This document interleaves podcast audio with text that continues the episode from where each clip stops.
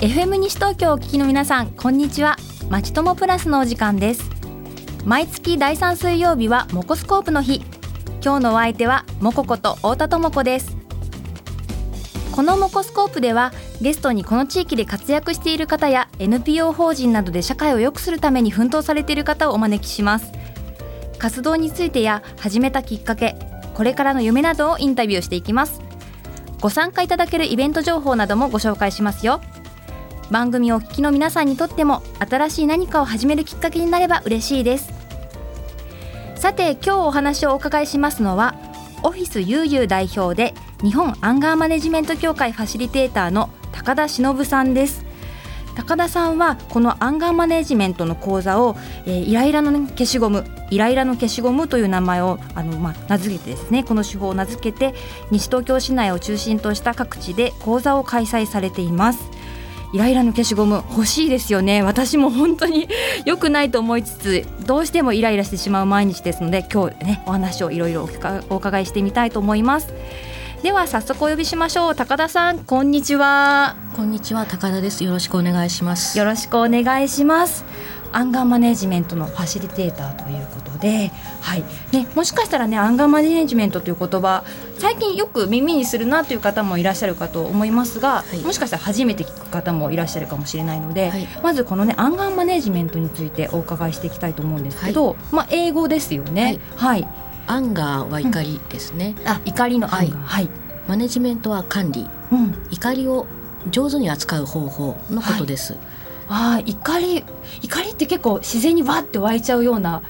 イメージですけれども、はい、管理自分で扱うことができるということなんですね。はい、そうですね、はい、うん、これ英語ですけれども発祥はアメリカなんですか。はい、発祥はアメリカで、うん、1970年代に始まったと言われています。あ、じゃあもうかなりこう、はい、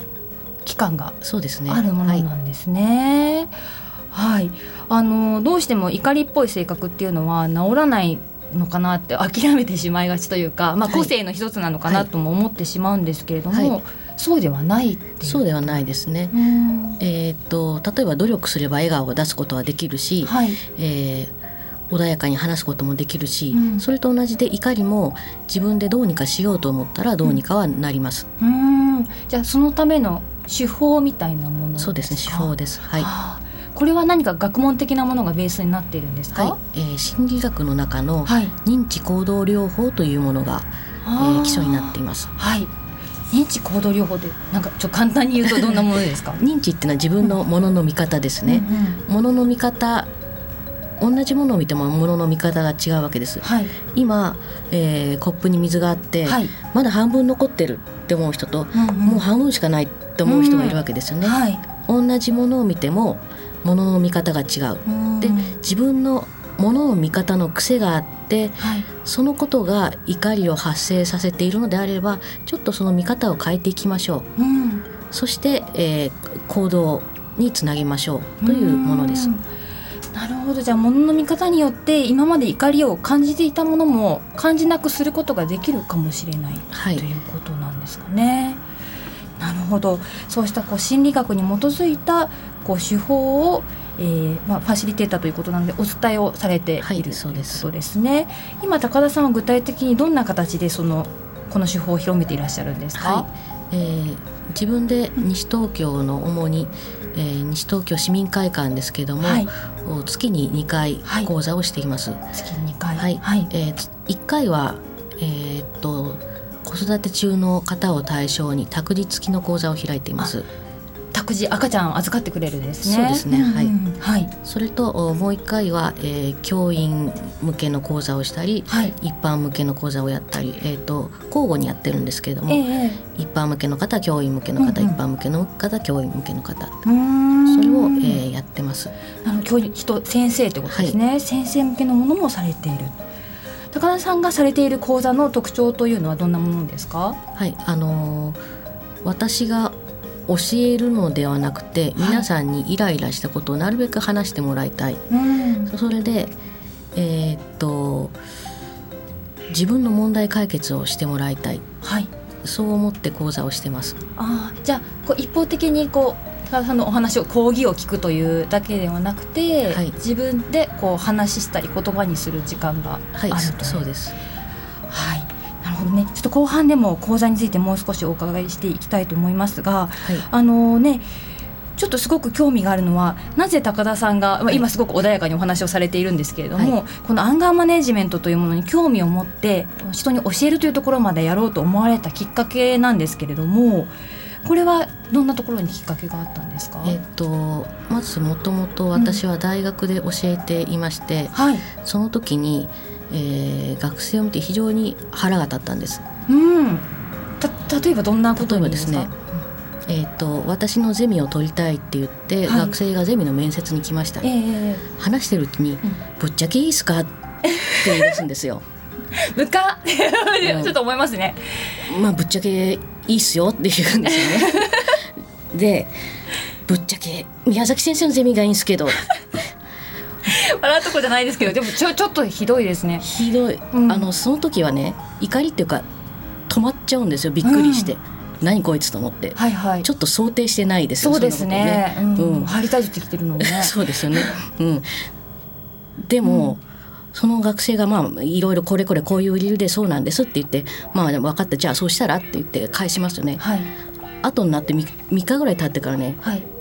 ムカムカして収まらないんですよ。あ、ちょっと時間差でやってくる。今だって覚えてるぐらいですからね、うん、そうですよね、うん、あ、じゃあこうとってもそこに怒りを感じている自分に間がいるということですね、はいはい、で それに対して、ね、なんとかしようと思ったということですよね。学生さんにそれをこう教えるというよりは自分自身を変えて、自分がどうにかしたいと、うん、そこで、はい、アンガーマネジメントに偶然出会ったんですか？いろいろ探しまして、うんうん、お坊さんの本とか、うん、あと心理学でもいろいろあって、こう過去のことをほじくり出すような心理学もあるけど、はい、私はちょっとそれは好かんと思って、うんうんうんうん、でアンガーマネジメント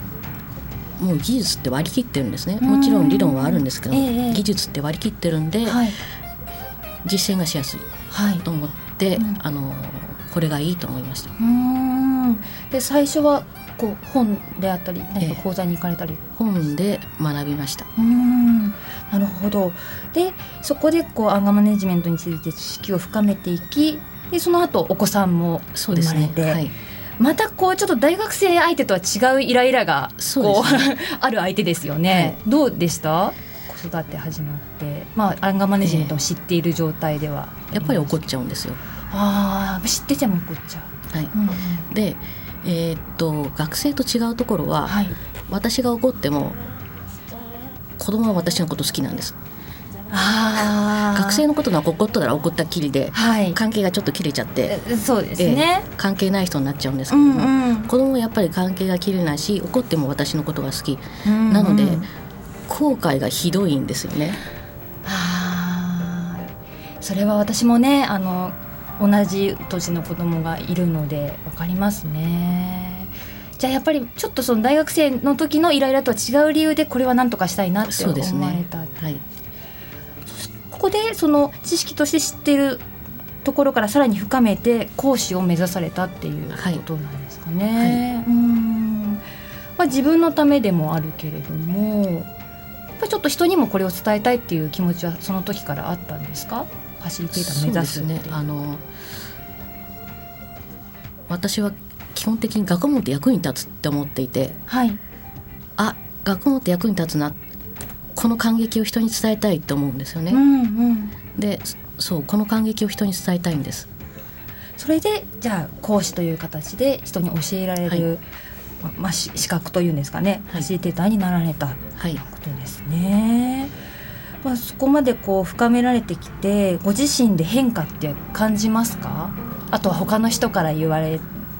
評価みたいなものとか。そうですね、自分では変化を感じます、うんうん、人から変わったねって評価を受けてるかというとそれは怪しいですけどもまああんまりそんな面と向かって言われないですかねうん、うん、でも自分ですごく感じて、自分では、はい、効果を感じてます。あ、やっぱあれですか、こう生きやすくなるというか。そうですね、生きやすくなりますね。まあ、きっとね身の回りに起こることがガラッとこう嫌なことが減るというわけではなくて、それなりにストレスは変わらない中で、はいはい、自分が変わったっていうこと、自分が変わったということです、はいでね、そこでその高田さんはそのアンガーマネジメントのことをイライラの消しゴムっていうふうに名付けられてるんですけど、はい、これはこうどんな時に思いついた言葉なんですか？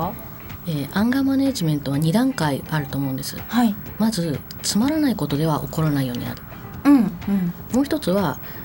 どうしても怒りっていうのは消えないです、はい、感情ですから、うんうん、で、消えない場合にそれを、怒鳴ったりとか、うん、不適切な方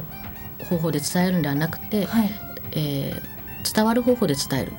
それが2段階ですね、うんうんうん、で、本当は2段階やるのがいいんですけど、まず取り組むのはつまらないことで起こらないようにしよう、うん、それをまず目指そうということで、はい、イライラの消しゴムと名付けました。あ、じゃあもう本当に、まあ、起こっちゃうのはしょうがない、起こっちゃう出来事として起こってしまうのは仕方ないけれども、それに対して起こらないようにしようという、はい、つまらないことで起こらないようにしよう、それをもう消しゴムっていう、もうね、はい、そういうふうに聞くと本当になんかイライラが目の前にあって、それをゴシゴシ消せるような感じで、すごく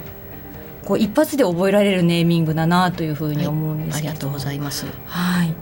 ね、本当に皆さんこれ欲しいですよね、この消しゴムね。ぜひ後半ではちょこっとそのアンガーマネジメントのね、今も前半もいろいろお話しいただきましたけれども、一つ私もね今日悩みを持ってきましたので、それを悩みをちょっと相談する形で一つアンガーマネジメントの手法をねお伝えいただきたいと思います。ではここで1曲お届けしましょう、高田さんにリクエスト曲をお持ちいただいていますが、バッハのコラール前奏曲第1番という曲なんですけれども、これジャック・ルーシエという方が演奏されているバージョンなんですね。これバッハなので、クラシックなんですが、こうあるアレンジがされている、はい、ジャック・ルーシエというのはジャズの演奏家です、うんはい、なので、ジャズ風に演奏しています。あ、はい、はい、じゃあぜひこれ聞いてみましょう。コラール前奏曲第1番。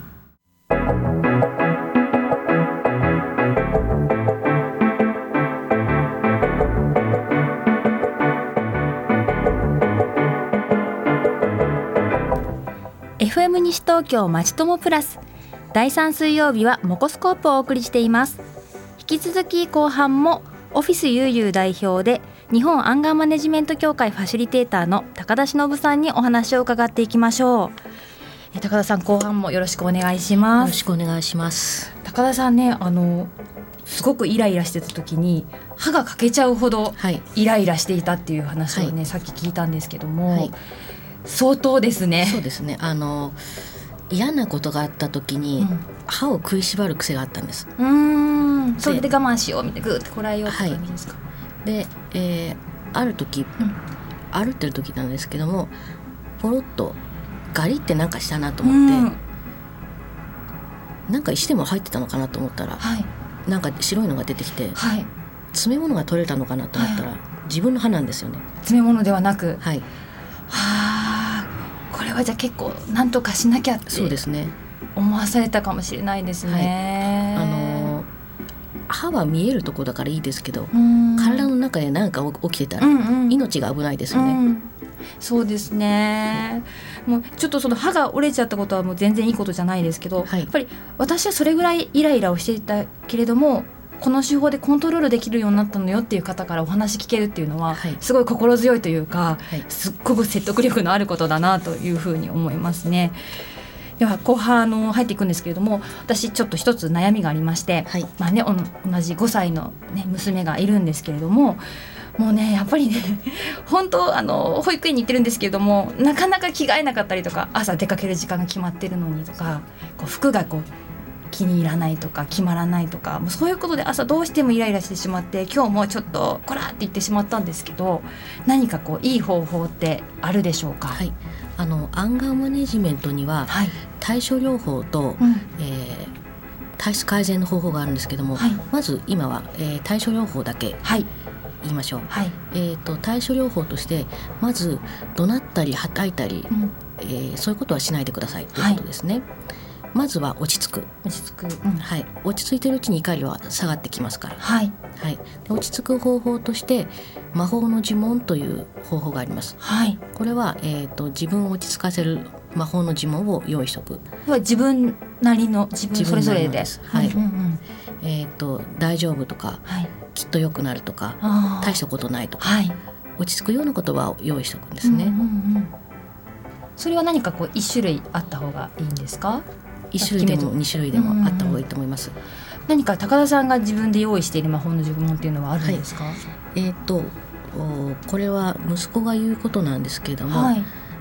娘がそろそろ2歳ぐらいなんですけども、はい、ちょうど何でもやりたがる時期です。そうですね、ちょっと目を離した時に味噌汁ひっくり返したりするんですね、うんうんうん、でそれを見て私は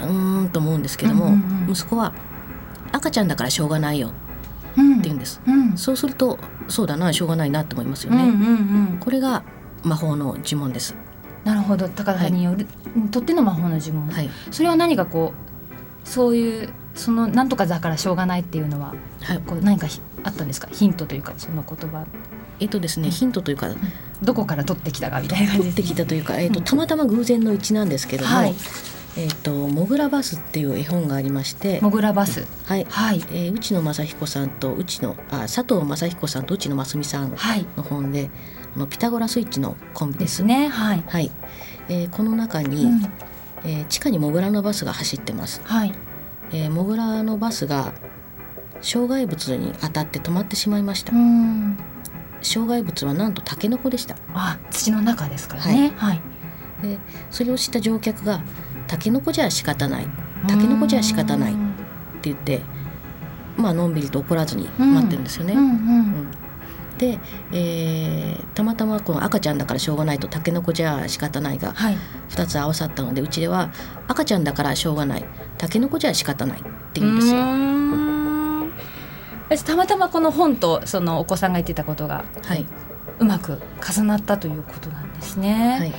じゃあもう私にとってのタケノコってなんだろうって考えてみるのといいかもしれないですね、はい、なるほど、そういう呪文をいつも用意しておいて、うってなった時に一呼吸置いて自分にそれを語りかけてみる、はい、そうするとその怒りをこ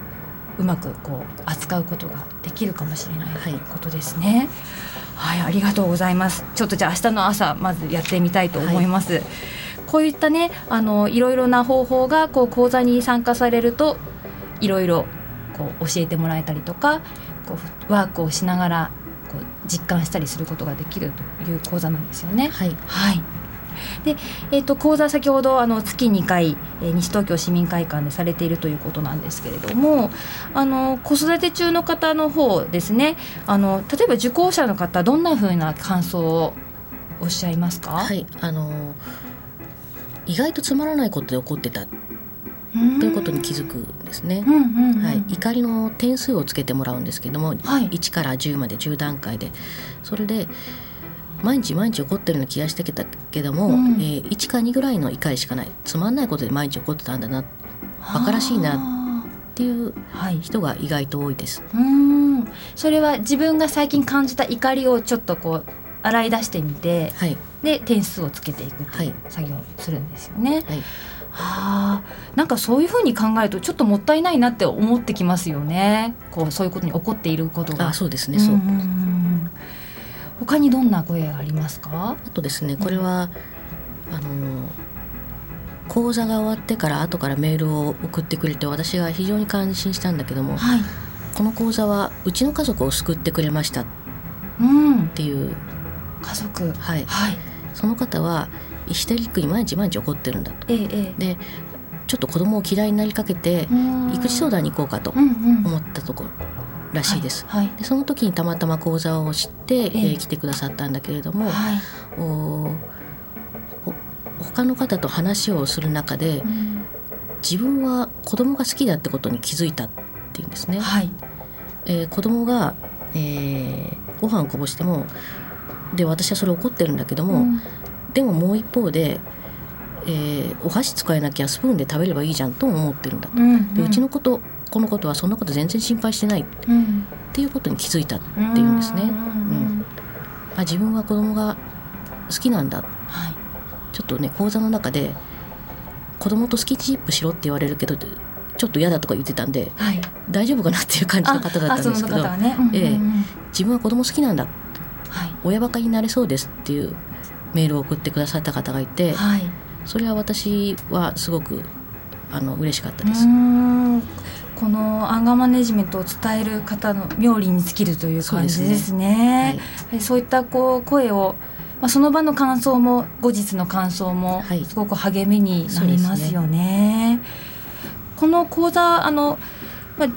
月2回されてるんですけれども、例えば自分たちがこう子育てのサークルなどをやっていて、そこに高田さんを講師としてお呼びしたいみたいなこともできるんですか？はい、もちろん大喜びです。はい、ね、そうするとこう日頃いろいろね子育て支え合っている仲間とそれを話を聞いて、実践なんかもね、後日、はい、話のどうだよっていうことをね、はい、できるのもいいですよね。はい、ではそのね講座なんですけれども、今お申し込みいただける講座をねちょっとご案内したいと思います。来月7月になりますが、まず、アンガーマネジメントの体験クラス、これは子育て中の方を対象にされているものですね。託児付き、はい、託児付きですになります。これが7月10日金曜日の、午前10時15分から11時35分、はい、これ今受付中、はい、ですね。でもう一つアンガーマネジメント入門講座、これは一般の方、一般向けです。はいはい、子育て中の方も参加はできる、もちろんです。はいはい、こちらは7月18日の土曜日、午前10時から11時30分、はい、こちら土曜日なんですね。はい、じゃ男性ね、なんかお仕事、はいはい、あとね平日お仕事されている女性の方も、ね、はい、参加いただきますね。場所はどちらも西東京市民会館、西武新宿線田無駅北口から徒歩 8分の西東京市民会館で、開催されて、今申し込み受付中とのことです。申し込みされたい方はどうすればいいでしょうか？はい、私のブログ、はい、イライラの消しゴムで検索すると出てきますので、はい、そこから申し込んでください。はい、カタカナでイライラでひらがなのですね、イライラの消しゴム、ゴムはカタカナですね。イライラの消しゴムで検索すると、上の方に出てきますのでブログをご覧ください。先ほどの出張講座のお願いだったりとか、そういうお問い合わせなどもこちらからしていただけますかね。はいはい、このようにすでにねアンガーマネジメントの講座を実施されている高田さんですが、夢や目標、どんなものが今、はい、お持ちでしょうか？はい、私はゆったりと健やかに、はい、と思って、活動してるんですけども、ゆったりした人を増やしたい、健康な人を増やしたい、はい、うんうん、歯が折れるような人じゃなくて健康な人を増やしたい、はい、そう思って活動してます。なるべく多くの方にアンガーマネジメントを広めたいと思ってます。はい、ありがとうございました。ね、ぜひこの今日の放送でアンガーマネジメントという方法があるというふうに知った方、西東京お近くの方はね、ぜひ講座にも足をお運びいただきたいと思います。今日のゲストはオフィスゆうゆう代表で日本アンガーマネジメント協会ファシリテーターの高田忍さんでした。高田さん、本当にありがとうございました。ありがとうございました。本日のお話いかがだったでしょうか？怒りというとね、どうしても悪いもの、もうどうしようもないものというふうに考えてしまいがちですけれども、今日、ご紹介いただいたような、まずは魔法の呪文、私の魔法の呪文というのを、考えて見つけてみたいと思います。来月の第3水曜日のこのお時間も素敵なゲストをお招きしてお送りしますので、どうぞお楽しみに。それでは高田忍さんのリクエスト曲、高嶋ちさ子と樺沢美の演奏によるエルガーの愛の挨拶をお聴きいただきながらお別れしましょう。お相手は太田智子でした。